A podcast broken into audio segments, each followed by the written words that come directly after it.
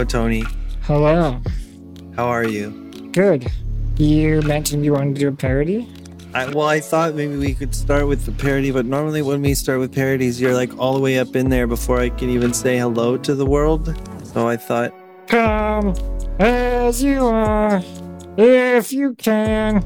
Let your willie be free. If you sit or you stand, you can still have release. Take your hand or a friend. The choice is yours. That is great. Take a rest. Grab a breast. Or use an old memory. Is that what you had in mind? Yeah, or, you get to the chorus and it's like, and I swear that we're gonna have some fun. Yeah, we're gonna have some fun. And you possibly will come. If you come while listening to us, I don't know if I want to know that. But that was supposed to be a reference to the movie, not what our listeners are doing. What did you think you were saying? Well, because the song is called Come As You Are, and then the movie is about three disabled dudes. You know what? I changed my mind. If you listen to this podcast and it makes you come, definitely tell me about it. I want to know. Yeah, and the DMs are on the wall, on the Facebook wall. You can send me a message, send me a DM, find my personal Instagram, send me a message there. Send a pigeon. Hopefully the pigeon doesn't come on the way. What are you, Harry Potter? That's an owl. So before we started recording today, I had a small nap because I have trouble sleeping on Sundays. And yesterday was a Canadian Sunday because it was Thanksgiving. Weak excuse, but okay. I know, it's a very weak excuse, but I just wanted to say that... We didn't record yesterday so you could sleep all day. I didn't spend Thanksgiving sleeping all day. I'm not depressed. You said to me can we not record because I want to do nothing? Yeah, because I want to vegetate, because the whole point of Thanksgiving is to eat lots of food and then do nothing. Okay. How was your Thanksgiving, by the way? My Thanksgiving was good. My grandma came over and my uncle on my mom's side, and we had a big dinner, big relative to a Mendick family dinner, where the portions was enough for us to have at least a day and a half of leftovers. Yep. That's what Thanksgiving is really about, leftovers. Yeah. It's supposed to be about leftovers, but you're supposed to have leftovers for a week afterwards, right? In my family, we only have it for a day because my parents are starving Eastern European people. Is it because they don't make a lot of food or because they actually just eat a bunch? No, they don't make a lot of food. They never eat a bunch. They only eat in portion, except when it comes to dessert. Haven't we discussed this? That's a good thing. I guess they eat responsibly in that, but there's a lot of shame in accordance with that. There's shame because they don't eat too much? No, they're so conscientious of portion control that it borders on body dysmorphia. I had 3 extra kernels of rice. Yeah. My mom always tells a story about how my grandma was able to take a single can of tuna and split it between 6 children and still make the sandwiches look bountiful. And I think that's totally a lie. My dad used to eat a can of sardines for lunch. What are sardines? It's marinated. It's sardines are a kind of fish. Yeah. Similar to, they're big fat anchovies. Okay. And are they good for you or they're indulgent? I think they're fish. I think they're just as good for you as salty fish. I think it's not the best kind of fish you can eat. Yeah. But then it's indulgent in the sense that it comes in a can and sometimes has disgusting smelling mustard sauce and stuff. And you just open it up and it's sitting there. 3-inch fish just laying there in yellow, smelly, fishy mustard. It sounds like you really, you have an issue with your father consuming sardines. I did, and I hope he listens to this and stuff. I haven't witnessed him eat sardines in a long time. Uh-huh. I don't know if it's because he outgrew it or, I'm thinking now, maybe if I got him sardines as a gift, maybe he would be oh, yeah. Or he'd be no, that was just a phase in my early 50s, Anthony. Come on, I've grown up now. He also had Ovaltine, and that. Like, there was a lot of... What the fuck is Ovaltine again? Ovaltine is like... I don't really know. It's like a powder that you mix into, I think, milk. Oh, that's not a good start. Makes it like... I think it's like a Metamucil, like a laxative of some kind? No, I don't think it has any medical benefit. I think it's just like indulgent. Like a weird... I don't know. A weird like war baby treat or something? Maybe. Like it was in the rations of the WW2 soldiers, and so his generation reveres Ovaltine. It's like Spam and Ovaltine. Oh, gross. Yeah. So I think I was a little bit too harsh on my parents in my earlier anecdote about portion control. But the thing is, they are the type of family where if you go for thirds, like granted that anyone even made enough food for thirds, like the whole table will just sit there in silence and kind of judge you as though they're waiting for you to realize that you're overeating and just stop and resign. They're looking at you like, you sure about that? Yet no, that's literally the vibe. Like plate number 3 is just like utter indulgence. You're at that point, you're embarrassing the family. My parents did that too, but my parents weren't even subtle about it. If you asked for sometimes even seconds, they'd be like, wait 15 minutes. If you're still hungry, I'll get you more. Oh, they do that thing. They tell you your stomach is lying to you. They're like, you need to wait. Because either, I think part of it was that, like, they're like, oh yeah, don't worry, you won't want it. Or but the other part of it is like, you'll be bored. You won't really want to keep eating 15 minutes. You'll leave the table and put on some TV. Yeah, yeah. The only reason I'm like harping on this subject is because it kind of hits close to home for me. Can you tell? It's a little bit of an open wound. Yeah, why is that? Is it because you feel like you've been deprived of thirds? Well, when I was, I like my third portions of stuffing and turkey and a little bit of pierogies, maybe, you know. But when I was growing up, I'm not gonna have a lot of sympathy for this story. I'm just telling you out of the gate. What, because of the complexity of you consuming food? No, it's just like, okay, great. You didn't get your third helping of food. I'm so sorry.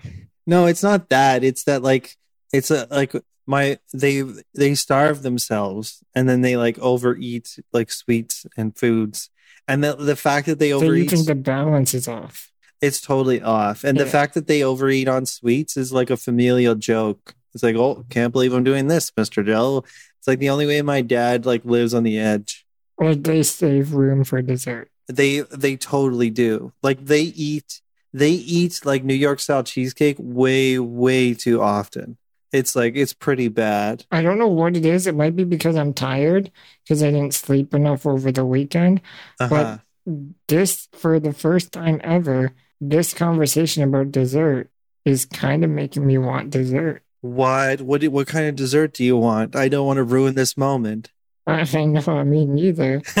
I was like envisioning like a lemon meringue pie or something. Lemon meringue? Isn't that too tangy? No, I like the tang. Because even when I want dessert, I don't want it to just be super indulgent and sweet. Yeah, no, you want it to be tasteful? Yeah, I want it to feel like, I don't know, something about lemon meringue pie is delicious. Creme brulee is about as sweet as I like. Creme brulee can be way too much.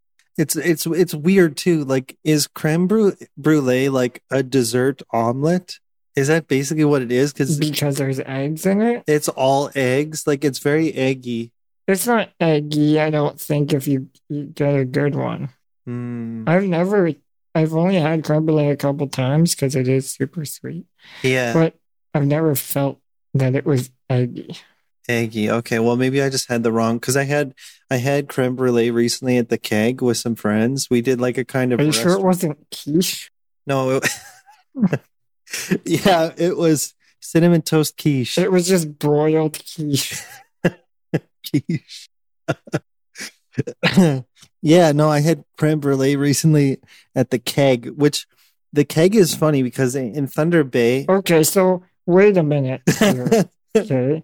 Because I just want to point out a few episodes ago where you're like, I don't really eat dessert. I just, sometimes it gets forced upon me and I can't resist. Yeah, there's a familial obligation.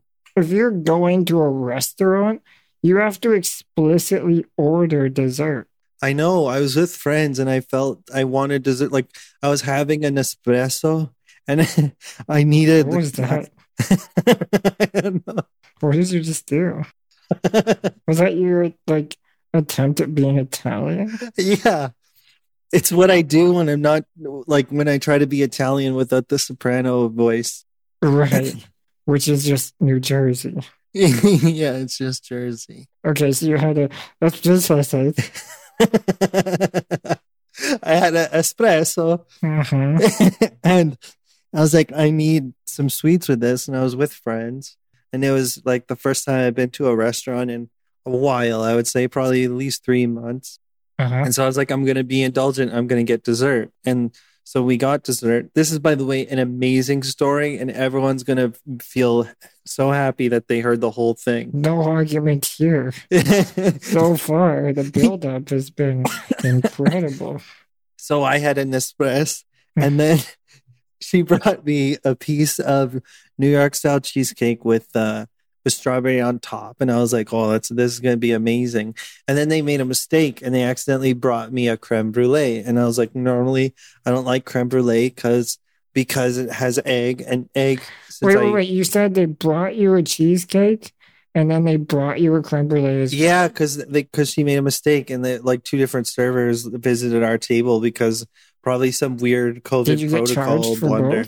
No. They gave me the creme brulee for free. So you ate a full dinner and then you had an espresso. Yeah. And then you had a cheesecake. I did, yeah. And then they brought you a creme brulee and you're like, I'm still hungry.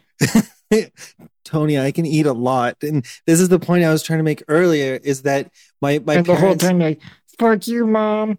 Yeah, this because you don't give me enough. I was like this in my head. I was like thinking about starting a food Instagram account just to outrage my parents. That Mr. Joe is getting fat again, Mo. If you had a food Instagram account, it would just be pictures of what your mom just gave you. Yeah, which would be like, how would that upset them? Oh, Jamie, would you like this? And you take a picture. Take that, Mom. I guess so, yeah, because it would be a majority of what they give. Sorry, so what was I lost my train of thought, Tony. You said it would be a great story, so I'm counting on you to deliver. First of all, okay, there was quite a bit of a delay in between our entrees because we were at one place for the main entree and then we went to a separate place for the dessert. Okay. Because for our entree, we went to a place with bar food, and bar food places never have good desserts. It's always... So you went to the Keg for dessert. Yeah, the keg, okay. Which in Ottawa, the Keg is like shitty chain food restaurant. Like no one ever goes there. And like, fuck. I don't agree with that at all. I went to the Keg a few weeks ago, and it was actually really good. Well, yeah, but you have that small town mentality where, like, you're open-minded. I've lived in Ottawa for half my life now. You had, that's true at this point, but you never that big city mentality has never hit you. You're really trying to sell me on Thunder Bay. I'm just saying that in Thunder Bay, you gotta drive 14 hours for this creme brulee. The Keg is like. It's the Keg is the shit in Thunder Bay. People love the Keg. When you say you're going because there's no other options. No, we have per capita the most number of restaurants like for a place in Ontario or something. Is that true? Yes, it is. That's a hilarious stat. Is that on the sign when you drive in? No, I forget what's on the sign. More restaurants per capita than everyone. Actually, our population is declining so much that... It just says, Thunder Bay, are you lost? Yeah, no, it says Thunder Bay, see you later. Yeah. Thunder Bay, next city is this way. Anyway, so... I give Thunder Bay a really hard time. I should probably say I've never been. All my Ottawa friends give fucking Thunder Bay a hard time. And I'm like, it's my hometown. I love it. Why are you shitting on something I love? And they're like, fuck you, Thunder Bay sucks. We talk about every day how you want to move out. I want to move out of my parents' place and be an adult and start a life. It's not Thunder Bay's fault. But you would move out and live in Thunder Bay? Well, no, probably not, because the dating pool here is disastrous. Yeah. They got good restaurants, though. They do have good rent. So there's all kinds of like neat, like dating locations you can go to, but I can't really go there unless my friends drive me. Hey baby, you ever had the creme brulee at the keg? See, our producer, Michael's going to love all this fucking small town bashing that's coming from you, Tony. I grew up in a small town and we didn't even have a keg. So we had... Wait, hold on. Can I predict it? Sure, yeah. Did you have a destination A&W? No, we didn't have any fast food except for Tim Hortons. So what was the most poppin' place? Like the local church or something? The Legion was a good place to go. Yeah. But the actual restaurant that we grew up spoiling ourselves going to was called Cozy Corner. Cozy Corner. Yeah, spelled with K's. Where'd you go if you wanted to get a handy in middle school? The gym. What? I don't know. I was hoping to provoke something out of you. Our high school actually had a really nice theater because it was like big into like music and drama and the arts. What? Your theater wasn't just the gym? It was an actual theater? No, we had an actual theater with like a green room and dressing rooms. Oh, more like the undressing room. Tony, this anecdote needed a trigger warning. For whom? For people at home. Because I talked about handies? Yeah. That's fine. I'm just kidding, by the way. That was supposed to be a joke. I wasn't... I feel like our podcast in itself should have a trigger warning. You think so? Yeah. At the start? Yeah. Well, we do flag it as like adult content, like explicit. Yeah, that's what I mean. Yeah. Yeah, I don't mean like an actual like trigger warning. You may be triggered. Warning. But like, I mean, we came out of the gate singing Come As You Are. That's true. I wasn't thinking of it as C-U-M, but then it just happened. That's what the movie was about. Yep, I know. So it only makes sense. Should we get into the movie already? No. No? What else is going on in your life? I still wanted... I was curious about your story. You said it was going to be a banging story, and so far you've just had 2 desserts. It's only banging to me because it was of note to me that I overate, that's all. So that is sort of the end of the story. I didn't finish the creme brulee because my 3rd dessert was too much. 3rd dessert? Or are you counting the espresso? Yeah, I consider the Nespresso part of the dessert. You're counting the espresso as part of it. I counted it, yeah, because there was some sweetness to it. That's true. If I'm ever going to have caffeine or coffee at least, it's going to be espresso. It's never coffee. I just honestly, like, I want you to have a little bit of coffee before a podcast and see what happens. Maybe one day I'll smoke some weed. I know, because then you'll be detached or indifferent. You think so? Yeah, you definitely won't hop on to any of the segues that I throw at you. I don't know if that's true. Sometimes I feel like when I'm high, I just barrel down rabbit holes way too far. Okay. That could be a lot of fun. Maybe. Actually, it's when you're tired that you're not very receptive to my nonsense. I'm very tired right now. Or maybe I'm just saying that as a cover. Yeah. No, I feel receptive to your nonsense. Give me some more nonsense. What else is going on? Let me think. Man, there's more like tension, return to work nonsense going on. Yeah. And I'm just sort of trying to figure out what that means for me. But it's not anything I feel comfortable elaborating on on the podcast. My friends like went away, but like some of my closest friends went away on big trips for the last couple of weeks. So I've lost my able-bodied connection. So I've been spending a lot more time by myself, like in my garage, like reading and watching The Wire and playing video games. So I don't really have any actual like living and life stories. What have you been reading? The Corner. Is a companion piece to The Wire. The Coroner or The Corner? It's called The Corner, Corner. Okay. Yeah, it's the source material for The Wire. Okay. You just went like straight deep into it.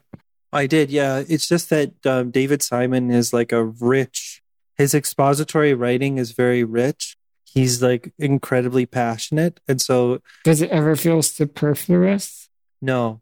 That's cool. He has like a very strong understanding for the systemic issues that he seeks to tackle in his writing.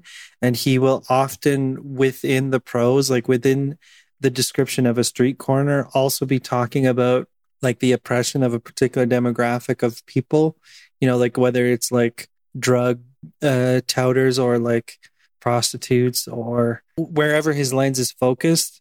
It's amazing. But The Wire itself, the TV show, doesn't have any narration or any kind of overly expository dialogue. So it's like kind of an angle to his storytelling that you don't get by strictly watching the show. Interesting. And I'm not smart. Like I didn't really pay attention. That's outrageous to hear. Really? Why? It's just true. It's not true. My areas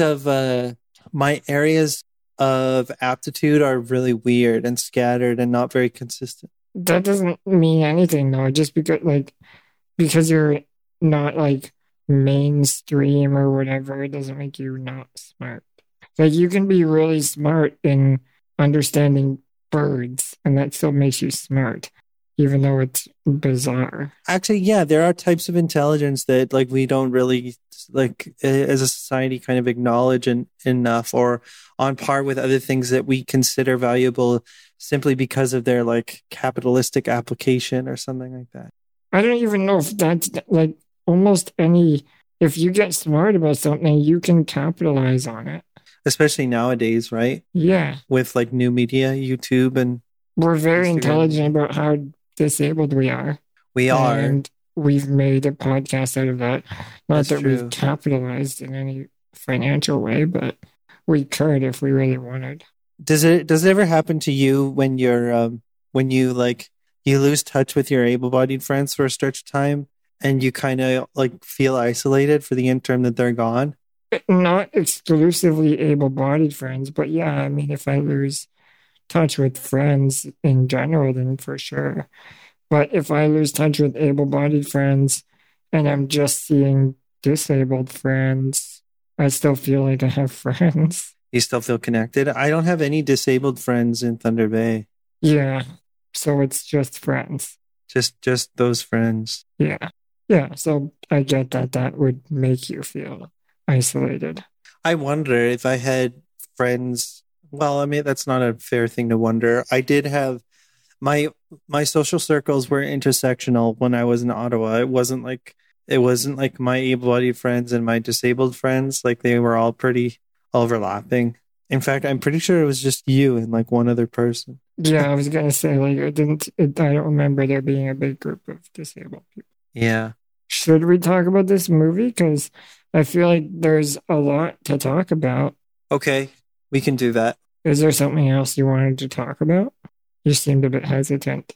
I don't have anything specific. Anything going on in your life? Not really, no. I mean, I had Thanksgiving too. For me, I also have a bunch of leftovers, but that's just because I eat so little. So like one plate of food lasts me a few days. So when you had your friends over for Thanksgiving, like one of your friends obviously fed you, right? Yeah. Okay, and it wasn't like an attendant in your building? No. And is your friend good at feeding you? Like better than in the attendance? Yeah, well, no, I mean, like sometimes it depends on the person and like how much experience they have doing it. Feeding me, as we've talked about, is like a bit of a trick just because my mouth doesn't open very wide. So you have to, there's like a few parts of it. One is you have to have a technique, which usually involves the way the best people do it seems to be where they have like one spoon, like it depends what I'm eating, right? If I'm eating like a fry, you can just fit it into my mouth because it's not that big. Uh-huh. But if you're giving me like a mouthful of food on a spoon, then people seem to find it easiest to like, I don't know how to describe it, but like they'll put the food on a spoon or a fork and then put that like right up to my mouth and then use another spoon or fork to like shovel it in. Yeah. Because the width of, like the height of the fork plus the food is always too much. But if they get another utensil, they can just kind of cram it through. Right. Because my mouth it doesn't open wide, but it's not, like I can still handle like a fairly normal sized bite. You know what I mean? Yeah. If they can shovel it in. So there's no risk of putting too much food in your mouth. It's just the logistics of getting the food in there. Well, I mean, sure, there's like if it was a crazy big bite, yeah. Well, yeah, like I mean, no, not necessarily any greater risk than somebody without jaw issues trying to eat. It's probably still less than the average bite because I have to be able to like chew it a lot to be able to swallow it safely. So having a big amount in there would just take forever. And then I don't like feeling disengaged. Like when I'm with people, I don't eat a lot often because I like to be able to like talk and participate in conversation. Uh-huh. So when I'm eating and I'm just sitting there chewing, if it's a big mouthful, I'm kind of rushing it. And then there's a higher risk of choking because I'm just like trying to get it down so I can get back into the conversation. Yeah. Are you also self-conscious when you eat in front of people? Depends who it is. I don't really like eating on like a first date. Right. I stick to drinks on a first date. So if you're ever eating in front of a woman, it means you're serious? Or it just means like I'm very comfortable with them. Yeah, that's what I mean. Like it's a big thing for you to eat in front of a woman. Yeah, it's definitely a comfort and trust thing. But it's also the same thing. Like if I'm on a first date, I don't want to be sitting there chewing the whole time. Right. So it's not worth it. But people know you're not being rude. They know it's a large undertaking for you to eat. Yeah, but it's so much time. Like you could probably eat a quarter of your meal in the time I'd finish one bite. Imagine you're on a second date with a woman and she's like, you know what? It's not working out. Our second date, you didn't say a thing. You just sat there and chewed the whole time. I just ate everything. I mean, it's like, what the fuck? I was trying to talk to you. Yeah, no, I stick to drinks because drinks are like, even drinks give me a bit of anxiety because like, I'm like, oh, you know, having to ask for a sip. Some people have been really weird about that. Really? Some dates have been weird about you needing a sip? Yeah. What is it? What do you mean weird? All you got to do is hold the cup. I know, but I can help you with that. Recently. Not to brag. It's kind of a big deal. I can hold a cup. I can hold my friend's cup even. Recently I had a date. And so kind of two things happens when it's weird. Obviously, like, I'm just talking about the exceptions. In general, people are totally fine with that. They're like, just let me know when you want to drink and I'll give you a drink. It's not a big deal. But this right now, the story you're about to tell is a recurring problem. There's sort of two ends of it. One is they just won't give me a drink because they don't want to, like, it's uncomfortable for them. So they'll just Gross. Leave the cup there. Sometimes they'll be like, hey, do you mind if I have a sip? And they'll be like, and then I'm just like, honestly, I'm not even that thirsty. Are you serious? They actually like trip over their words. They just like what are they afraid of? So I had someone actually tell me after the date over a text, like I was just uncomfortable because it felt like I was your nurse. Can you fuck off? That is that is ridiculous. I mean, yeah. It is. I felt like I was your nurse because I had to hold a straw up to your lips. You have no idea what nursing is. Like, if this is your concept of what a nurse does. Yeah, no shit. And that was a recent date, the nurse debacle? Like 6 months ago. Holy fuck. That's a new one for me. That's insane. I want to riff on it, but I can't even, like, I'm baffled. Like, you show up at the ER and the doctor's like, can we get a nurse in here? He's thirsty. Can we get a nurse in here? Oh, wow. But no, I mean, like in general, sometimes I lead with it now because people do ask me also. They'll be like, so like if we go for drinks, are you going to be able to have a drink? Mm-hmm. And which is a nice, thoughtful question. Oh, yeah. And then I'll just be like, yeah, I just have to hold the cup or whatever. But It's a strange one for me. I recently had someone say, would you be able to give me the crash course on dating someone with a disability? And I was like, I appreciated the question, What's the difference between a crash course and just literally going on dates with that person? Right. That's what I mean. What the fuck does that even mean? I appreciate the question because, you're trying to be open-minded and It'd be so funny if you sent her like a playlist of YouTube training videos or something, how-tos. How to hold a cup. Yeah. How to give a handy at the gym. I will say. Or, sorry, at the theater. For anyone listening who needs a tip on holding a cup, I have found that one of the common things I've noticed is people forget that the straw at the bottom has to be in the liquid. So many times people will hold, say the cup is a third full. Yeah. And the straw is out a bit. And they'll tilt the cup backwards, but the straw is tilted forwards. Yeah. So then the bottom of the straw isn't even in the liquid. That sounds like what they do, like what attendants do when they're helping you take a piss, but they're not comfortable pulling out your dick properly. So they just shove the urinal down there and pray for the best. They do the same thing with straws. Are people just grossed out by straws? What is wrong with people? No, I think, because when you think about it, the cup and the straw are almost at the same angle when you tilt it. Yeah. But that makes the liquid out of the straw. So you to almost angle the straw in reverse to the cup. Geez, the fact that you even have to give people fucking instructions on this is pretty depressing. I mean, I think it's intuitive when someone's doing it themselves, especially when you take a sip and it doesn't work. You're like, oh, I guess I have to move the straw. He's like, do you have any advice on how to have a conversation with you or how to hold your hand or how to tell you that I would like another date? I don't even know how this works. What even are you? What is this? I hate this. To be honest, I genuinely think that is the reason people generally opt not to is because they want to avoid. Because I honestly think that goes through people's heads a bit. It's I don't know, what we'd be able to do on the first date. What would we'd be able to do long term?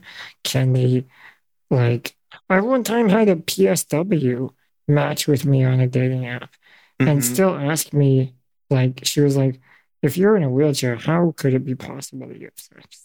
And I was PSW asked you that? Yeah, I was like, don't you know from your job? Oh, I have no hope in ambulatory humanity. That is so pathetic. How do you? What are you talking about? The weirdest thing she said to me that she was familiar with my type of disability from work. From work. Yeah, so she knew the general idea of my abilities, but she was still I can help you get more familiar if you like. Sounds like you're not familiar enough. Fuck, man, that really pisses me off. To be honest with you, I think it's two things. What pisses you off? Just people's ignorance overall, and the fact that they sort of put it on you, it's on you to answer all these questions and figure this out, and to make them feel at ease. And I think it's better when they ask. Well, of course it is. Yeah, it's just that it sounds like they've been rude in all these various anecdotes. Well, I'm just telling the bad stories, I guess. That's true, but the bad stories are the ones that shape your overall attitude and anxiety about dating. Yeah, exactly. I mean, it does make me a little more hesitant or reserved or, For sure. All it takes is one bad date. I had some follow-up questions for you, but I don't remember. Okay, so yeah, there's a couple things I think alienate able-bodied people from dating us. So one are these outstanding questions that they don't know and are too afraid to ask. And it's not their fault that they're too afraid to ask. That's a whole lot of social conditioning. And yeah, and I think the message we want to give is you should ask. But also the other thing that they shouldn't be thinking but commonly do is what will other people think? Right. Yeah, that's for sure true. Especially today when the world is so based on getting likes on Instagram and is my boyfriend gonna look good in my Instagram pictures? Or I've been in relationships long term, over a year long relationships with people, and still their families have questioned it. And it's like after a year, like sometimes after 2 years, people are still like I'm happy that you're happy, but like, is he gonna be able to do all the things you want? And it's just like, still. Yeah, my second girlfriend thought it was a bad idea that I meet her family because she thought their views were too conservative to really understand what was going on. And I wonder now if that actually was just an excuse. Was an excuse of some kind. I do wonder that, but I want to err on the side of good faith there. Yeah. Well, even still, like, you would hope that she would just say, you know, they might not approve, but I approve, so too bad, we're going to do it. Yeah, exactly. Yeah. So this movie, or... Yeah, let's talk about this movie. Yeah? Yep. I don't want to cut you off, but there was a lull. No, I mean, I'm thinking of how to address other things. Do you want to? Maybe. As we talk about the film, it might come to me. Okay. So we actually watched today's movie with our friend Maggie Whittem, friend of the podcast, Maggie Whittem. Shout out Maggie. Check out her episode with us, and we'll put some links to some of the stuff she's working on. But yeah, so she hadn't seen the film, but it came as a recommendation, I think, from a friend of hers. And we hadn't seen it as well, or like known about it or anything like that. Yeah, it wasn't even on our radar. Yeah. So we watched a film called Come As You Are, and the... Sorry. And I swear that it... something... Oh, I don't have anything. Fuck. I wanted to make a joke about how my penis works. And I swear that I still can get hard. I don't know. Yeah, that doesn't really work. Okay, yeah. Edit it out. So, what did you think of this movie, Tony? Okay, me first? You too. You first. I think it was 90% awesome. Uh-huh. I don't want to jump the gun too much, but didn't like the ending at all. There's definitely some things I dislike about it, but what I liked about it was the humor in it was great. It was actually really, really funny. One of the funniest movies I think we've watched yet. Yep. The humor was like funny and relatable, but not too inside baseball that it wouldn't be relatable to an able-bodied viewer. And it also wasn't pandering. The humor wasn't pandering. The concept, like the overall premise of the movie, I really liked. I thought the pacing was good. I just... It for most of the movie, it just felt like a bro road trip, like The Hangover or something like that. Yeah, which I loved. Okay, and I don't want to talk about the ending yet, but I loved all of that part. What did you think? Yeah, I would agree. I thought it was really funny, as you say. The jokes in this movie are punchier; like they land a lot harder than any of the comedies that we've watched that have been more disability focused. It reminded me a lot of Rory O'Shea Was Here. Yeah. It was, you could tell it was very informed. Yeah. Well, there were parts of it that felt like that they were heavily consulted with a disabled person. Yeah. And it was based on a true story of a real disabled person. Yeah. His last name is Philpot. I guess his story was that he realized so the premise of the movie is three disabled dudes who both go to the same place for physiotherapy, decide that in their mid-20s to early 30s, they are very tired of being virgins. And so they want to embark upon a road trip together to go to a brothel in Montreal, which is 2,000 miles away from wherever the movie is set. And they want to do it in secrecy from their parents because, for whatever reason, their parents just would not approve of them being sexually active or wanting to pay for sex. Yeah, they're hover parents, right? Yeah, they're helicopter parents, all of them. And so these three dudes decide, like, yeah, we're going to rent a van and a driver, and we're going to go and get we're going to go get boned. And yeah, Would you go to a place like this? No. Hard pass. Hard pass. Why? Because there's part of me that thinks like it's akin to giving up, to be perfectly honest.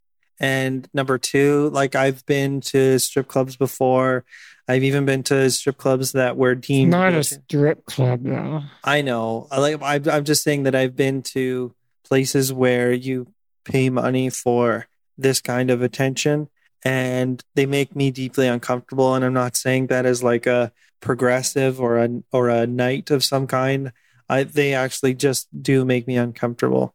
I'm not saying that that this movie is like morally bankrupt or something. I'm not taking a stance of that nature, nor am I judging anyone who would actually pay for these services. Like, I get it that it's a need and that it should be okay and that there shouldn't be any stigma towards sex workers or anything like that. Like, I'm fully on board. I'm just saying, like, for my own personal reasons and like however I see myself, it would be a major hit to some part of my pride. If I'm being honest, completely honest. I can relate. I think that for me, like you, like I agree. I see the upside. I see why someone would choose to go here. I have thought about it, like not actually like should I pay for it, but more like hypothetically would I pay for it. And I think to me, I would feel it would leave me feeling more empty and wanting than really like satisfied in any way. I mean, the difference is, and like not to humble brag or anything, but if you have any experience in the dating realm, I've been on many dates.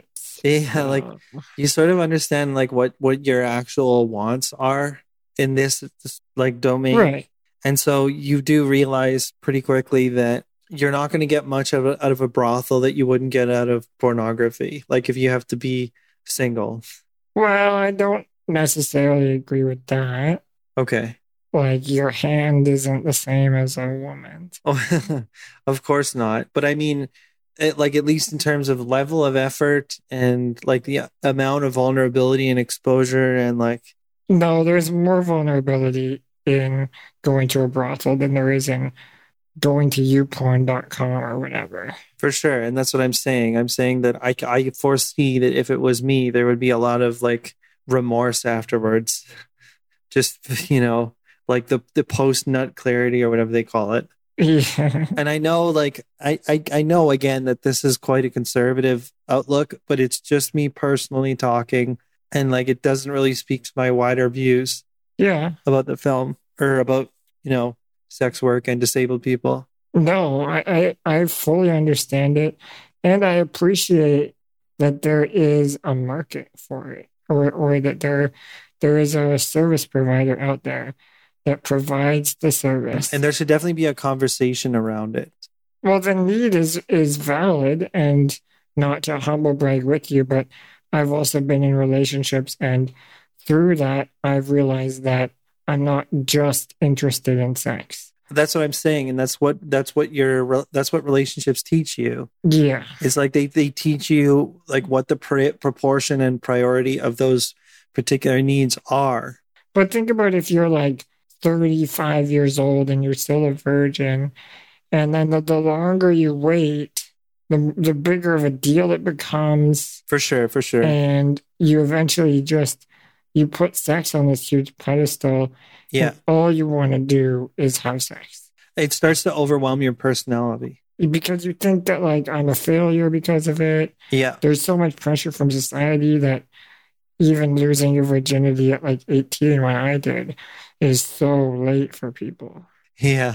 For some people, yeah. Right? Like, often people, it's like, I don't know, 14, 16. I don't even know, honestly. I don't know either. I think it's around there. Yeah, it could even be younger nowadays. Who knows? Yeah.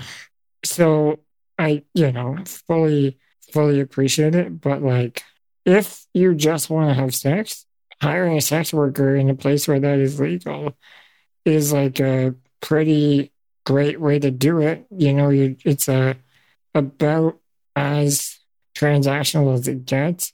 Is a pure transaction. If someone is like, I want sex, and someone's like, I sell sex, and you buy it, I guess that's good.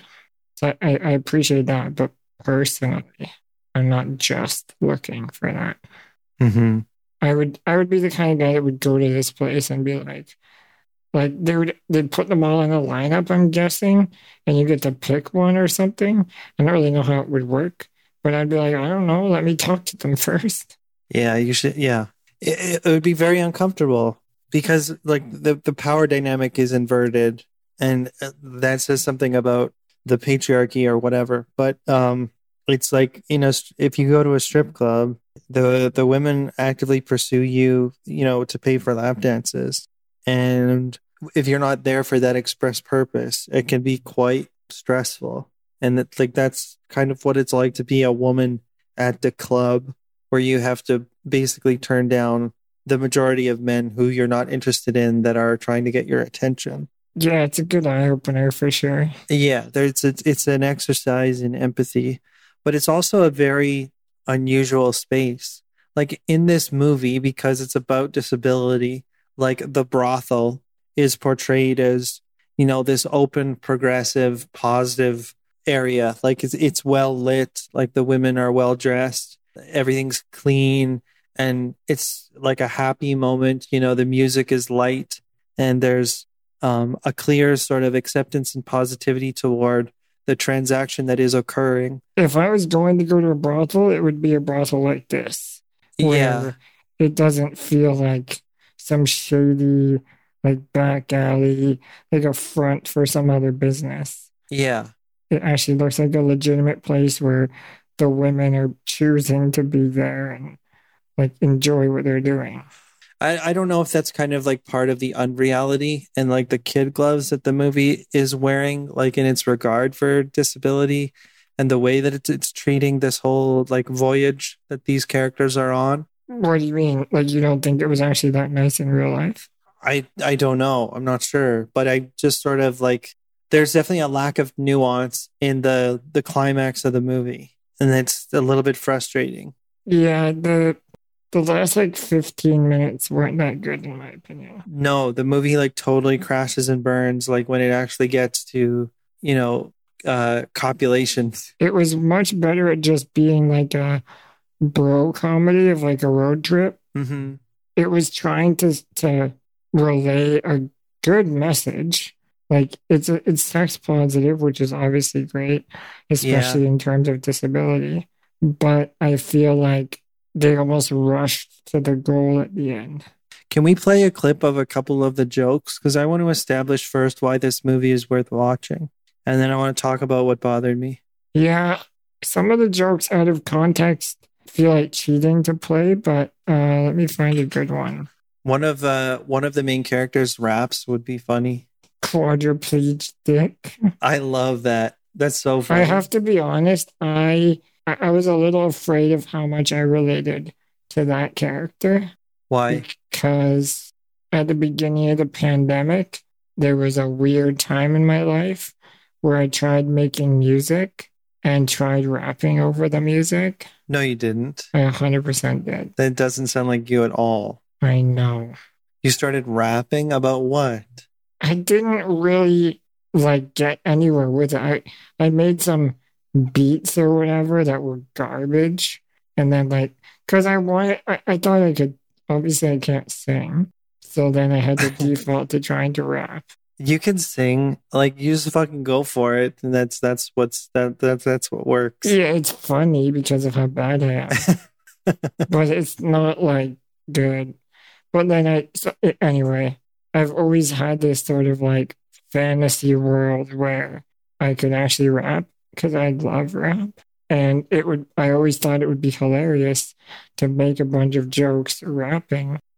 But I've also felt in the past, at least, like high school days, like I related to this character's struggle of just like his mom's getting him up every day.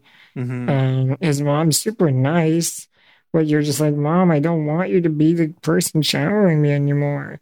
And like, I want to be cool and I want to just like get girls and like you know, like, I want to be a teenager. And I related with that a lot. The opening scene of the film, the main character, Bug, like, just has morning wood that won't go away. Yeah. And his mother sort of starts his wake-up routine, and she has, like, just this running rant about her life and what's going on and what they have to do that day. Yeah, so anyway, his mom is played by Janine Garofalo, and she's very funny. I feel like they let her ad-lib a lot of her lines. Yeah, there does seem to be some ad-libbing in this movie for sure. Mm-hmm. She's definitely my favorite portrait of a parent so far, I think, that we've seen in the 40 movies that we've watched. Just because she takes everything in such stride, and she sort of realizes that Bug is frustrated, but she does feel powerless to help him in that regard. Yeah. But she does. She just keeps a good sense of humor. There is a clip where she feeds him. Can you play that? God damn it, Mom! How hard is it to aim for my mouth? I'm sorry, but did you see who he kept? Making a mess of me over here. Total bitch. I'm sorry. I'm just compelled to watch shows I hate. I'm sorry. Come back. Come on. That's a bit out of context, though, because, like, he's purposely trying to start a fight with his mom there. Like, he's pretending that she can't feed him. No, I think he's genuinely frustrated with her in that moment. No, he's faking it because he wants to get mad and storm off to his room so he can stay in his chair all night. Oh, I didn't pick up on that. I thought it was just a funny moment where she had trouble feeding him. No, he was, like, deliberately pushing the food off his fork. Oh. And then he staged the fight. I didn't get it. I thought her reaction was funny, though. And she's like, come back, come on. Yeah. Her reaction is funny. I just like that whole, her casualness and whatnot. Yeah. Well, so, yeah, the premise is basically, to give that some context, like, these three, Scotty, or Bug, really want to get laid and lose his virginity. And so he has a friend who's pretty much blind, and he's, like, obviously horny throughout the whole beginning of the movie.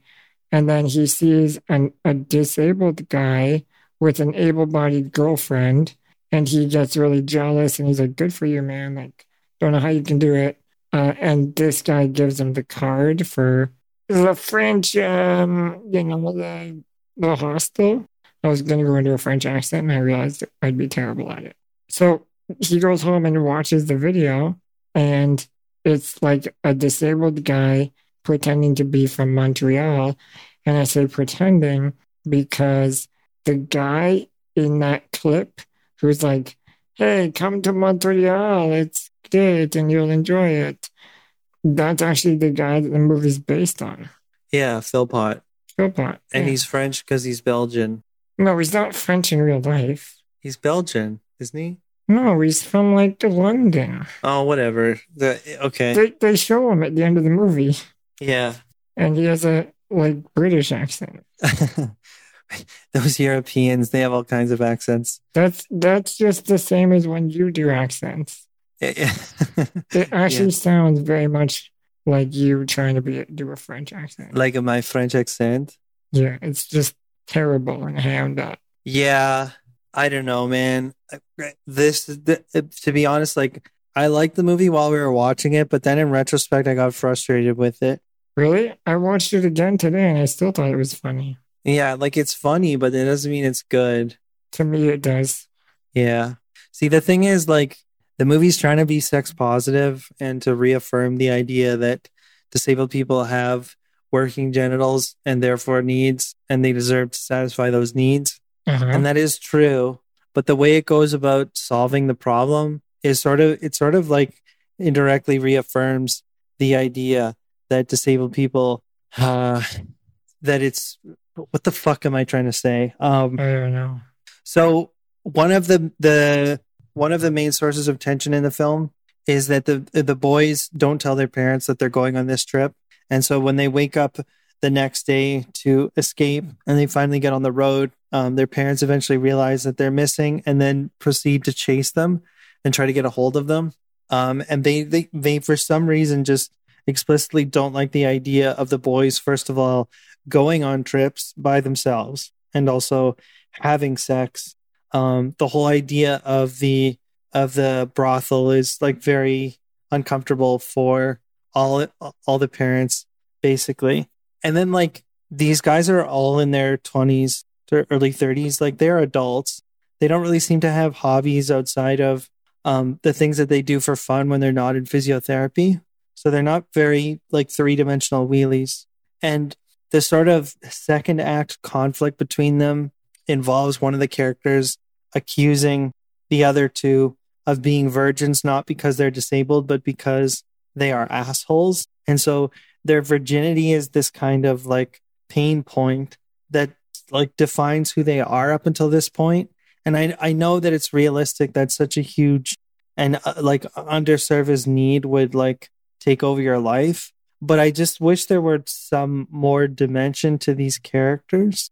I feel like there was as much, maybe not as much, but not crazy less dimension than the three guys in The Hangover. No, but there's like one of the guys starts out the film and he has a girlfriend and she breaks up with him because she's seeing another guy in her class. And yeah. She says to the disabled guy, like, I'm sorry, but I just can't see myself having a future with you. You know, I gave you an out when this all started. I didn't want out, Matt. I had options too, you know. But I waited for you. I have to start thinking about my future. I mean, so they also established that character, Matt, is a virgin. So he had a girlfriend in his early 20s and they never had sex. That doesn't make sense. Well, it could have been post-accident or they haven't had sex since his accident or something like that. But then so the movie actually makes the argument that really the only way that these guys will end up having sex is if they go to the brothel. And I don't wait, I don't agree with you because the movie isn't making that argument.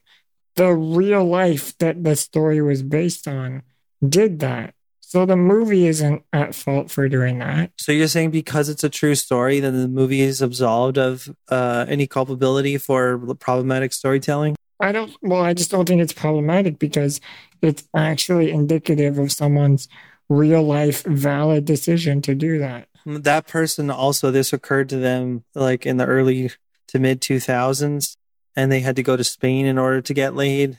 Uh-huh. And they brought friends with them who were in the same boat. Yeah. I don't know, man. Like I feel like it feels stories like you're judging them for that decision. I guess I am. I mean, I'm frustrated that this movie like bills itself as being progressive, and yet the ultimate solution for 2 out of 3 of these guys is actually just paying for sex. That's an unfortunate reality for so many disabled people. And I'll stress it is unfortunate. And I agree with you that it shouldn't be the case. But society still is so fucking far behind that it realistically is the case for so many people. But it's ableist to be like, why don't you just get a girlfriend and have sex the conventional way? It's not necessarily that easy for everyone. Of course, it's not that easy to get a girlfriend, but the stories should be like showing how that courtship occurs instead of just saying like, oh, you know, it'll be a wonderful consequence of the legalization of sex work that disabled people will be able to not. It's like, it kind of makes me really frustrated. I understand your frustration, but I feel like it's like two different things. Like the movie was trying to be a road trip bro comedy based on a real life event where people made the decision to do this. And it's relatively, as far as I can tell, there is another movie that was produced earlier and an actual Belgian movie. And there's a couple, I think 1 or 2 documentaries too. Mm-hmm. So we have more content to watch around this, but I don't think it's fair to write the movie off because it doesn't explore those other ideas. I think what it was trying to do was explore a few friends making a decision, whether you agree with it or not, and this is their journey. fine. Another plot detail that I don't like, though, is that like the movie frames this road trip as being the first trip of its kind that these guys have ever been on. So it creates the impression that like really nothing has happened in their lives in between like being born, going to physio, like fucking around on the computer, making rhymes. That might be true for them. Going on this trip. That can't be realistic. Like in 2021, a lot of higher functioning disabled people. What does higher functioning mean? Meaning they can go to class. They can like basically have an upbringing that resembles that of an able-bodied person, save for the physical autonomy. So they go to school and they like are properly socialized and like actually participate in their communities and stuff. Like these guys like aren't the type of wheelie that don't get a post-secondary school education. And so it just seems weird to me that in this movie, it would be their first time ever going on a road trip, or like it seems honestly like it's their first fucking time leaving the house. It's just like, it's weirdly conservative in its portrait of the, like the nuances of these people's lives. And yeah. I just feel like that characterization is woefully insufficient. I think this comes back to something we've talked about a bunch, which is like, there aren't enough films about disability out there, or at least that we've seen. Yeah. So when you see something like this, you are afraid that it's going to reflect negatively on the wider population of people with disabilities. And it will make even more of an impression because it's not a depressing slog, at least for the first 2/3 or first 3/4. Yeah. Like it has a good and punchy and comedic sense of humor. Like it has that capacity for surprise that good comedies have. And so it's liable to resonate even more like with an unsuspecting able-bodied person. And so that's frustrating, you know, because it's so good at being funny. It should be good also at its wider storytelling elements. Yeah, I do agree with that for sure. There's even one little throwaway joke where Bug, like when he's first meeting Matt for the first time, there's a tension between them because he thinks that Matt is a halfling. Like he calls him forearms or whatever, biceps, because he's like, yeah, this guy has physical aptitude, so I don't like him. And so there's a tension between the two of them because of their like non-parallel disabled experiences. And that's funny. Like it creates like an interesting buddy comedy tension. Yeah. And then Bug makes a joke about how Matt's wheelchair sucks. And like, that's funny because a lot of times for halflings, like their mobile equipment will be lackluster because they don't put that much thought into it maybe, or because they don't have like as frequent interactions with their like occupational or physiotherapist. And so they don't, you know, refresh their equipment as often as they should. And they get like, you know, roasted for it accordingly. So he says, like, you have the wheelchair of a grandma. And I thought, like, that joke is funny. Like, it connects with a wider audience. And it's also slightly inside baseball. Like, this movie is going to be real good. And then it ends up committing, like, basically all the fucking cardinal sins of disability. It commits a few, definitely. Yeah. All of them, though? That seems like... A lot of them, man. Like, Bugs Boner is his entire fucking character.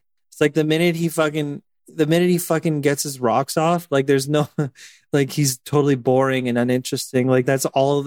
He's basically Jason Biggs in American Pie, but 25 years old. Yeah, but I think that's a valid... Like, he has... You mentioned he doesn't have a hobby, but he's rapping. Like, that's his hobby. Yeah. Why doesn't he have more friends? Like, why didn't he go to school? What is his life? You know what I mean? Like, he's a person. I don't know, man. It's just like, it's like these really light, flaky characterizations. And then like, oh, they go to the fucking brothel and they get laid, end of story. I think that these are valid. Like, to me, these all seem like real people. None of the main disabled characters are actually disabled. Yep. Which is totally pointless, by the way. I feel like they could have for sure cast disabled people in this role, but to the movie's credit, I spent the first 15 minutes of the movie assuming that they were actually disabled. I did too. So I think that's to the movie's credit. That's to the actor's credit. I guess so. I mean, yeah, the guy who plays Bug did a very good job. I noticed that they made his fucking jeans extra baggy and bunched at the bottom. Yeah, as though he had some foot orthotics underneath, and that's sort of how jeans will sit on you. When you're riding a power chair and you're not you have somebody else dressing you. So there's definitely little details that are consistent and that sold it for me and made it a little more frustrating when I realized that he was actually able-bodied. If you go look at his IMDb, he has a Transformers movie pose, a jackass in flannel, leaning against a sports car, and he looks like a B-movie porn star. And so I was like, oh yeah, okay, this guy's a douche. Damn. I'm in a grumpy mood right now for some reason. I didn't like this movie after I got the quotes for it. There's a joke that I loved in the first 2/3 of the film when I thought it was actually good. The caretaker for the boys, their driver, sorry, it turns out she's hyperglycemic. So she happens to pass out when they get home from their first night on the road. And there's this interesting sort of series of events where they now wonder what the fuck they're going to do without a caretaker. And I thought, what an interesting premise for a road trip movie involving wheelies. And if the rest of this movie is about them having to solve common accessibility problems between three disabled people, wouldn't that be a refreshing and interesting film to watch? But no, of course, eventually some able-bodied people find them and the girl is treated for her hyperglycemia or whatever it is. And, that just turns out to be one little misadventure in a series of predictable things. I mean, it was a funny misadventure. Yeah. Can you play the clip? There's a clip where they decide to drive the vehicle, to another hotel room because they're trying to evade their Terminator parents. And so the three of them, Matt has to give driving instructions to the blind guy. So, obviously hilarity ensues, but they eventually drive the vehicle into a ditch, and then a cop approaches them as they're walking along the roadside. 227, I've got two handicapped gentlemen and sorry. Persons with disabilities, please. Two persons with disabilities and a blind guy. Excuse me, it's visually impaired. Yep. Visually impaired gentlemen. Gonna need a tow truck and a van equipped for the disabled, the persons with disabilities. Copy that.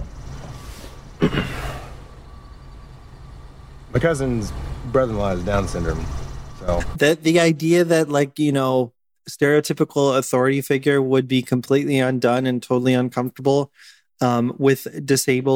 with a group of disabled guys, and how to properly respect and address them. That's just a good joke. And them insisting upon the proper terminology and reference to them as a way of taking power away from the cop. Also very funny. Generally a good scene, smartly written. Yeah, I think that kind of heart comes through a lot of the movie. Yeah. Which is why I feel I have to defend it a lot right now. Yeah, I don't know. I just don't think that the heart saves it. Really? Yeah. The end of the film, so the character Matt, the halfling with muscles. Oh, we're jumping to the end? Yeah, may as well. Is there anything else you want to elaborate about the middle part? Well, it's just I agree that the ending was bad, but I still don't think it's enough to write off the whole movie. You don't? No. I do. Sorry, Tony. You think that because of how it ends, the rest of the movie's bad? Yeah, I feel I got tricked. I agree with that. I definitely wish, after watching it, I feel I was settled into a whole different movie. Yeah. But I watched it again, and I just kind of zoned out for that bit. And it still most of the movie's still good. Have you ever heard of the documentarian Louis Theroux? Yeah. I love that guy. He works for the BBC. He's got a huge body of work extending back to the late 80s, I believe, or the late 90s. And basically, like, he devotes these 90-minute documentaries of him going and interviewing controversial figures and or cults, or generally speaking, he tries to approach his subjects with humility and humor. I'm trying to think of more examples of episodes of his series, but basically he has an episode where he goes and spends, I think, 2 weeks at a brothel, and not as a John, but just as documentarian Louis Theroux. And he follows these women around. There's like a common kind of cluster of ladies working at this place. And he just talks to them over the course of a 2-week work period and gets to know them and, you know, what their hobbies are and their intimate preferences or sexual preferences, like at home as opposed to on the job. And he basically just, the whole point of the documentary, which came out, I think, in the early 2000s, when the idea of humanizing a sex worker might have been quite taboo for pretty much any member of the general audience, let alone, you know, a previous generation or whatever, was quite prominent or quite new, basically. And that's one of my favorite of his episodes so far in his body of work, just because, like, he does sort of foster quite a genuine friendship with these ladies. And by the end of the segment, like, you kind of want to spend more time with them. And I thought that if this movie had spent a little bit more time showing the other side of the coin, like maybe cutting away to the women who would ultimately end up having sex with Bug or Matt, and just like showing them for who they are, like their day before they go to the brothel, or, you know, like if they have kids or whatever it is going on in their lives. And then they finally meet these boys. And there's like, in the climax of the movie, there's a frank conversation about their confidence issues and they're struggling with self-concept and disability. And they are put at ease and they have a chance to joke around and connect with these like women almost in a friendly capacity before the deed. Then, like, the actual sex that they end up having with these ladies, it wouldn't be so frustrating.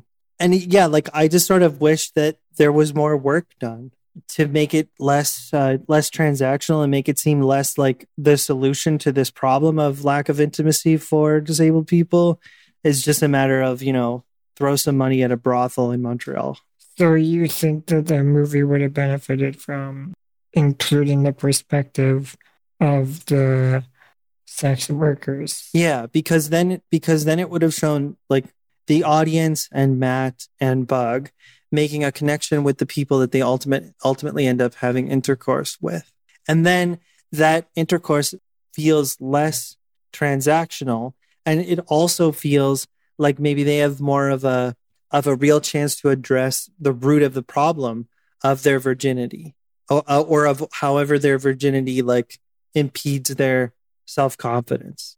And so it just would have felt so much more satisfying. And maybe that's like way too Catcher in the Rye or something. I think it might, I don't know if it's Catcher in the Rye, but it maybe is like you're projecting. Like it feels a little bit like you're like projecting. Sorry. I had ribs for lunch. That's why I'm doing this. All I'm saying is that, like, in intimacy, there are two sides of the coin. And if you want But they weren't doing this to be intimate. That's the thing, right? But so that's a huge problem. Why? That's very judgmental of you to say that. No. It's a huge problem because to just show the one side of it, to just show the transactional angle of it, again, sort of asserts the idea that disabled people don't deserve to participate in reciprocal intimacy. I agree that maybe like people could perceive that. That would be a wrong thing to perceive, though, because the movie isn't saying disabled people don't deserve intimacy. If anything, it's saying the opposite. It's saying that look how hard it is for disabled people to even have sex. We should come together as a society to solve this problem and to destigmatize sex and disability. Sure. But the people in the film, the characters, they weren't going to the brothel to connect. They went to the brothel strictly to lose their virginity. And then by doing that, afterwards, they realized, oh, actually, I think I want more of a connection. But that's so cliche. Sometimes a cliche is because something is a popular thing that actually happens. I guess so. But it's just like very, very, very fucking obvious to me. Like, yeah, they go, it's like you go to the strip club and oh, that wasn't all that satisfying. And it was kind of uncomfortable and strange. Like, of course, anyone with any life experience would fucking know that. But that's the point. They didn't have that life experience. Yeah. It really feels like you're projecting a lot of your feelings or like your experiences onto the movie rather than appreciating that there are a wide array of experiences even within the disability world.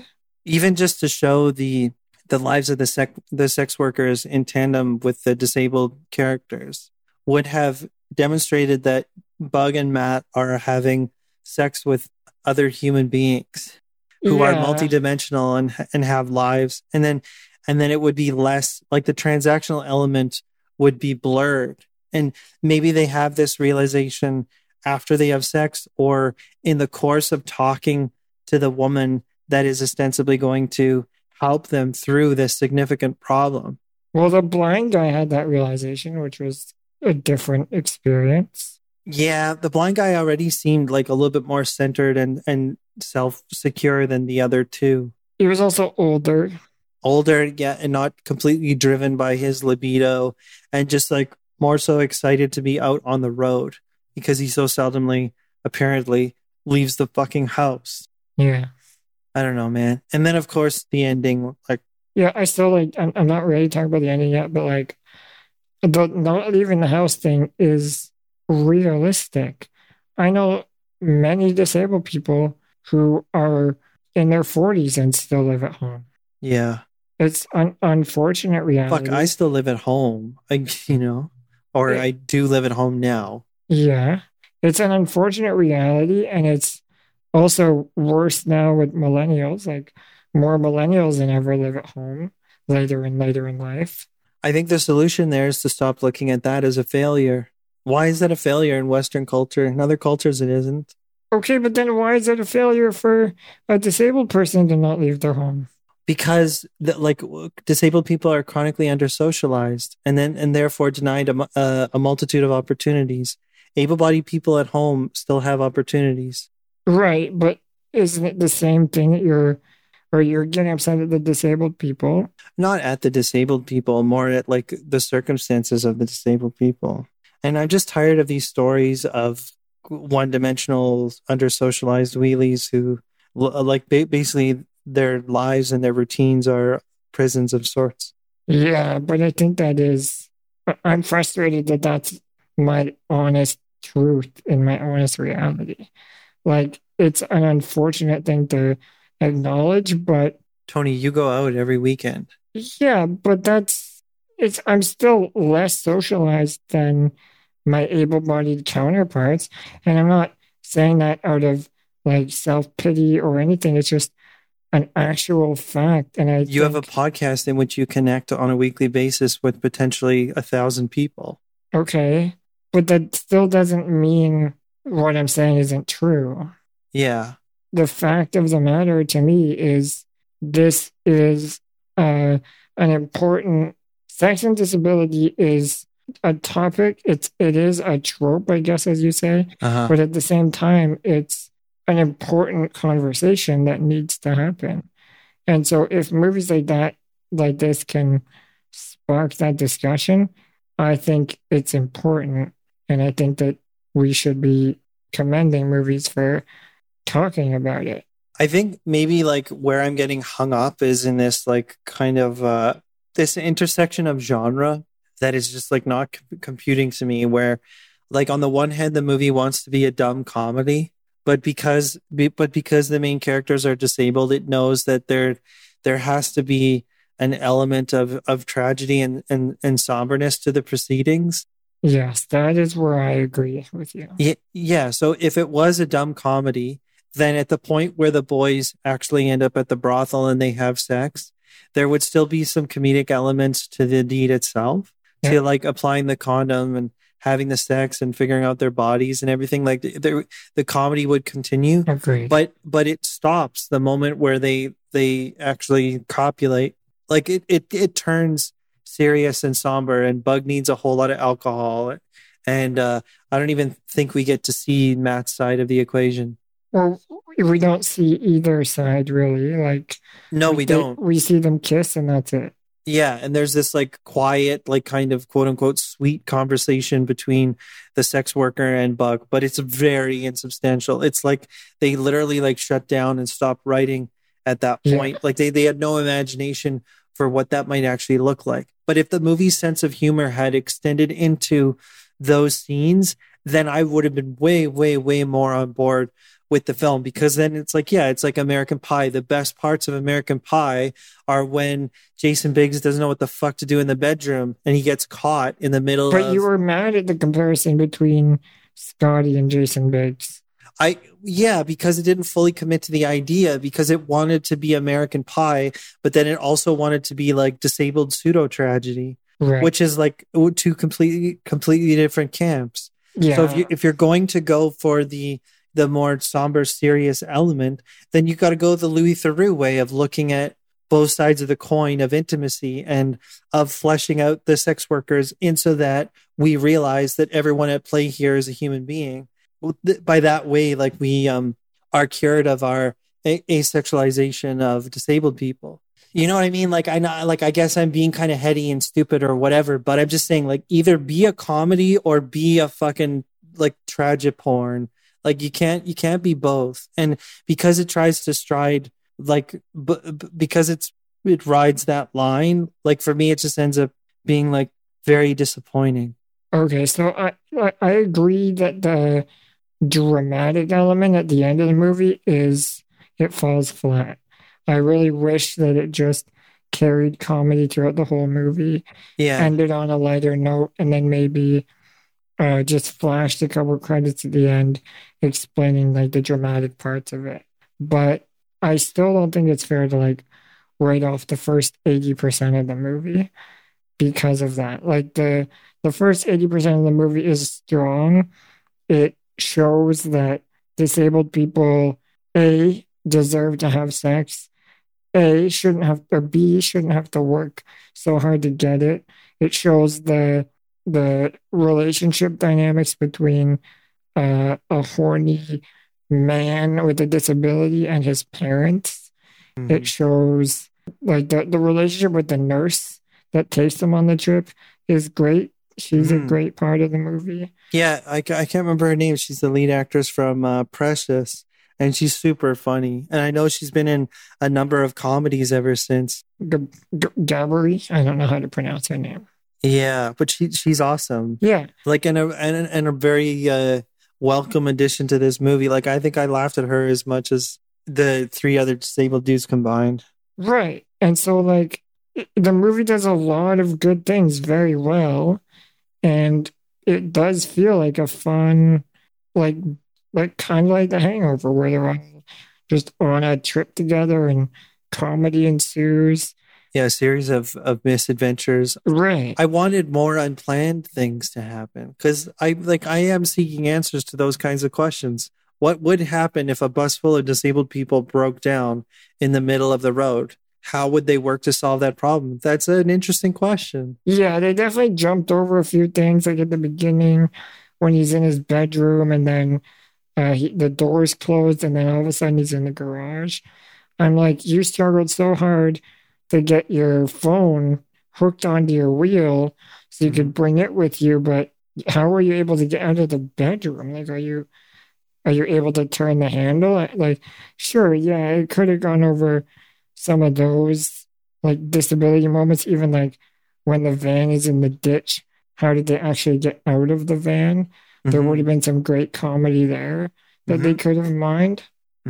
And so I agree, but I still don't think it's like, I also watched it twice and I liked it the second time. I agree that the ending was not good. It's like if we had to make a disabled movie drinking game that we play while we watch these movies. Yep. Then when the wheelie dies, you have to finish your entire bottle. Oh my God. And we would get alcohol poisoning on a weekly basis. Exactly. The number of times the wheelie dies. Wheelie dying. That basically what happens is, you know, they go to the brothel, they learn their lessons about how Scotty actually realizes it's not all, like he doesn't feel any different after losing his virginity. What he actually wants is like a human connection. Which is the most tired lesson of all time. I hate it. But you only hate it because you've already learned it. Mm-hmm. It's like, it's a lesson. It's trash, Tony. It's just trash, okay? It's not. Like, I feel very defensive. Well, I see, I told you, disagreement is fertile. I would have rather just joked the whole time. I know, but I'm being serious because I was offended about this from this movie. I can't joke when I'm pissed off. Well, I can. That's not true. The ending, though, 100%. I feel like as soon as they walk into the brothel, the movie turns. And it feels like they have to, the filmmakers had a point to make. And it's almost like they heard the story of Hasta, Philpot? Yeah. And they were like, hey, this would make for a great movie. We could learn a lot from your story. And we could learn a lot from your story rarely fits well into a comedy. Yeah, it's so frustrating. Like, it's so frustrating to me that, like, disabled man has sex at brothel. It, like, is notable enough that it makes national news. And then it makes, like, the pretentious European film circuit. And it gets remade multiple times across the world.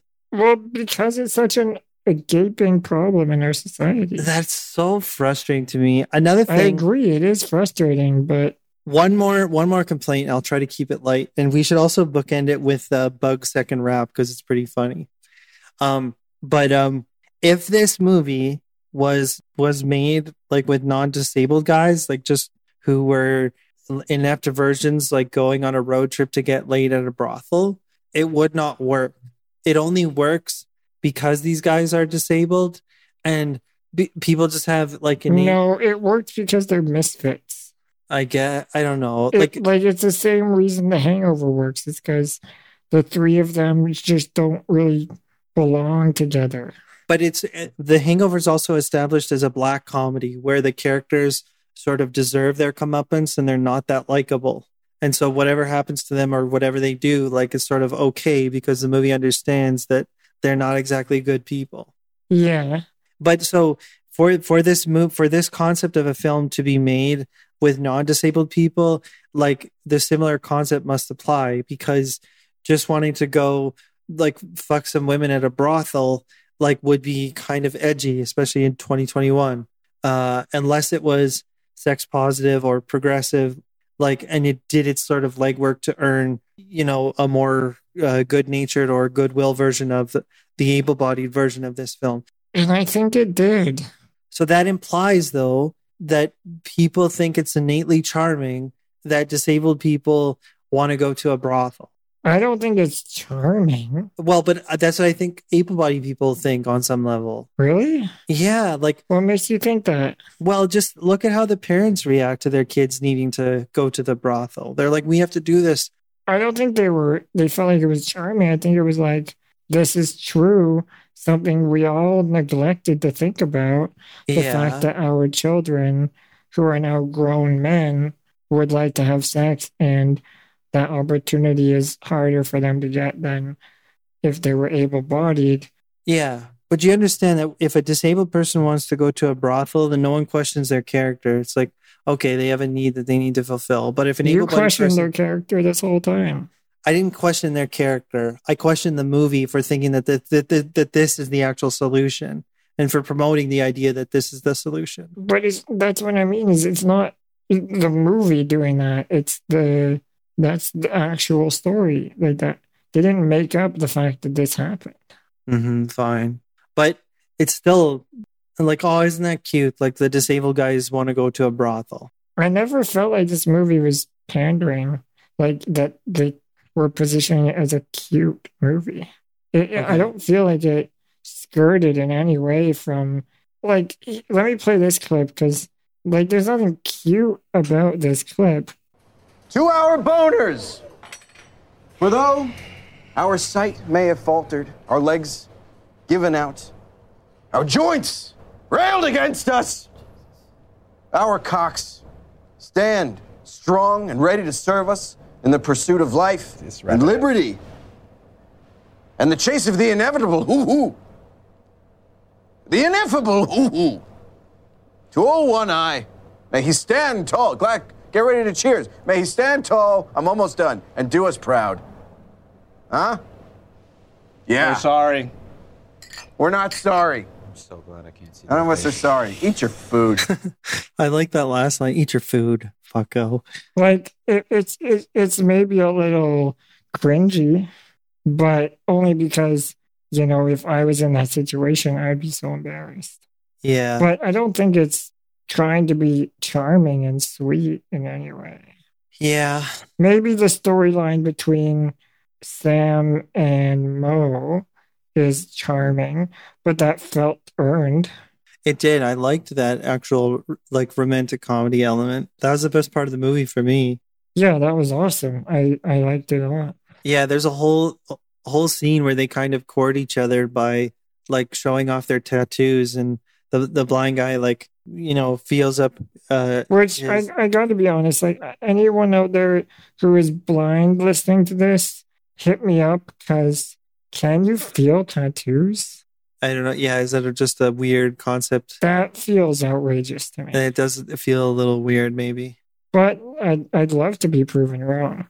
So if there's a blind person listening, let me know. The blind guy susses out the shape of the driver's tattoo, and that's how he kind of, like, you know. It was also a funny scene when, like, he sits down on the bench and he's, like, practicing how he's going to tell her that he likes her. And then she's just sitting there beside him. And he doesn't see her because he's too caught up in the moment. And also he's blind. He's blind. Yeah. That was very funny. There are a lot of very funny moments. Like, I'm sorry that I shit on this movie. I just got to thinking about it afterwards, and I'm like, and I got into a negative headspace. I agree with what you're saying. I don't think it's good to perpetuate the idea that disabled people can't be in healthy, loving relationships with able-bodied people or other disabled people or really anyone they choose. Yeah. But I also think it's a valid experience that people, especially people with disabilities, often don't get that privilege and sometimes choose to resort to other methods. Whether you agree with it or not, that does happen. And this is a story of it happening. And even if you disagree with it, and again, we both said we wouldn't choose to do this, and I stand by that, but I don't judge anyone for doing it. If anything, it's like a jarring reminder that if we don't fix our society to make sex less stigmatized for disabled people and to normalize the fact that disabled people can have actual healthy relationships, and it shouldn't be weird, and it really shouldn't be inaccessible for a disabled person to have physical relationships or really emotional relationships. This movie does make you think about that to an extent. It does. It just should have fucking stayed funny. I agree with that. Yeah. 100% it should have stayed funny. The ending, even like, so the guy dies in a very predictable way at the end of the movie. Yeah, not the main character, Bug, but the side character, Matt, the one with muscles.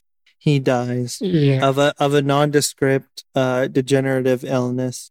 Yeah, I think he has like a tumor or something. Yeah, and you know that he's dying because throughout the film he takes the pills of death. Like he has a blank pill bottle, and every once in a while he sneaks a pill, and the movie will cut to it and then quickly cut away, and you're like, oh, he's definitely gonna fucking die of something. And so he fucking dies on the beach outside of the hotel room where they're staying, right after saying that his one goal in life after getting laid is to retire on the beach. And also it was after like he and Scotty, who basically were at odds for the whole movie, finally reconciled. Yeah. So it was like coincidental and like definitely a little on the nose. For sure. Matt is like, I really do think you can spit hot beats, and I really want you to go up on a public stage someday and just like, say your best rap to the world. And Bug is like, I'll do it, Matt, but only if you're there with me or whatever. And so Matt dies. And then like 2 scenes later, Matt's in a coffin, like at his funeral, and Bug or Scotty or whatever the fuck his name is like, this is the perfect opportunity for me to rap. I'm going to eulogize this motherfucker. And that's like the last 10 minutes of the movie is a shitty death rap. Yeah. And you're like, I hate you, movie. Like, fuck you. Yeah, this scene I hated. I don't even know what it was trying to do, because they were like trying to throw in a little bit of comedic levity throughout. Yeah. It was like, just pick a lane. Seriously, pick a lane. Like the comedy was not dark enough to veer into like, funeral music number jokes. No, it felt like it was like trying to make you tear up inspiration tears, which I did not like at all. No, plus the movie didn't really like set up this moment. Because let me tell you, inspiration tears are the worst lube. Oh, for sure. For sure. Like, happy tears are decent lube, but inspiration tears don't work at all. No, they're the saltiest of tears. Yeah. Just dries you out. Get wrinkly dick. Yeah. The movie does try to end on like tying it all up in a bow by Scotty realizes his own internal ableism. And does he? I think they try. What does he do? I don't think it's like fully fleshed out, but he realizes that the girl who's into him, he's been ignoring his whole life because... Oh, I forgot all about that. Yeah, because he's so obsessed with the physiotherapist. And so Mo had told him earlier in a drunken conversation at the bar that the check-in girl at the physiotherapy place was super into him. He decides to ask her out, and she's super pretty and seems very into it. And they end up agreeing to go on a date, and that's where it ends. That's the part of the fucking movie I wanted to see, not the fucking, show me that. Yeah, I agree that's a good way to end it. I feel like it should have. Now, again, I don't know enough about... I would love to see the documentary, and I really want to see the other movie, Hasta la Vista, because maybe we'll get some more insight into the actual sequence of events. Mm-hmm. If Matt, or whoever Matt's character is in real life, did die in that moment, maybe it's earned. The funeral doesn't have to be played out the way it was, but if he did die in the moment, then it's a little bit more earned. And also then I will feel a little, or give it a bit more slack on that. Yeah, maybe. Like that would be hilarious if it actually turned out that Philpot had a friend who died on the beach in a manual chair only minutes after them, promising to each other that they would, I don't know if it'd be funny. It would be darkly and funny. Imagine Philpot actually did rap at one of his friend's funerals. Good Lord. Yeah, I feel like that part wasn't in there. I feel like there was a writer in the writer's room who was working on his freestyles, just wanted to throw them in there. Actually, like, that's the one truest part of the film is the funeral rap. Yeah, so with movies like this, I'm always hesitant to condemn them until I know more about the actual story. I'm not hesitant. Fuck this movie. Yeah, you weren't hesitant at all. Yeah. But I feel like I did my best to defend it. Yeah. And we agree on some things for sure. Yeah, okay. I don't think the movie does as much damage as you think it does. And the story that it does tell is reflective of true stories. We just need more disabled content, because if this was just one movie in a sea of movies, it would mean nothing that he died, and it would mean nothing that he went to a brothel. But the fact that there's just such a limited number of movies, and then you see another movie where the disabled guy dies again, and you're like, why does every disabled guy die? It does start to perpetuate bad things about disability. Also, the other thing is we've watched 40 of these fucking movies, and how many of these movies have a female lead disabled person? There is that Run movie we've yet to watch. Oh. Yeah, Run is one, but there's a movie we've yet to watch where there is one. There's Run and Sia, and I don't know of any other movies with women wheelies. Yeah. Well, I know they're like, I don't want to defend that, but there are some forms of muscular dystrophy that only affect men. Mm. But that's not an excuse. That's just a fact. There are still many female disabled people. And there should be way more female disabled movies. I thought you were going to say people. There should be more female disabled people.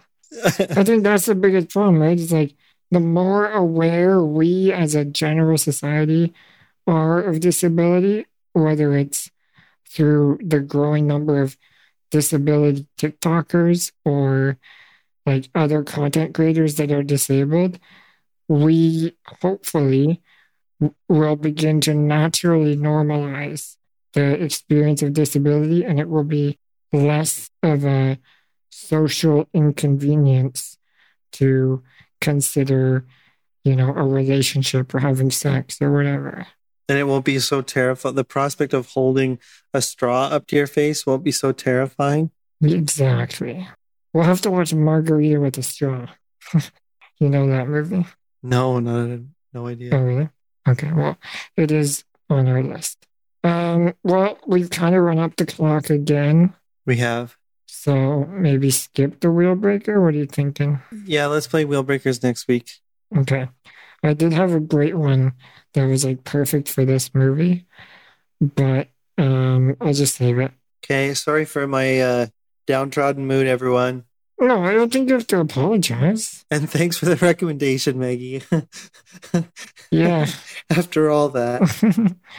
Yeah, thanks for watching it with us too. I mean, again, like I want to defend you for a minute now because I spent so long defending not you.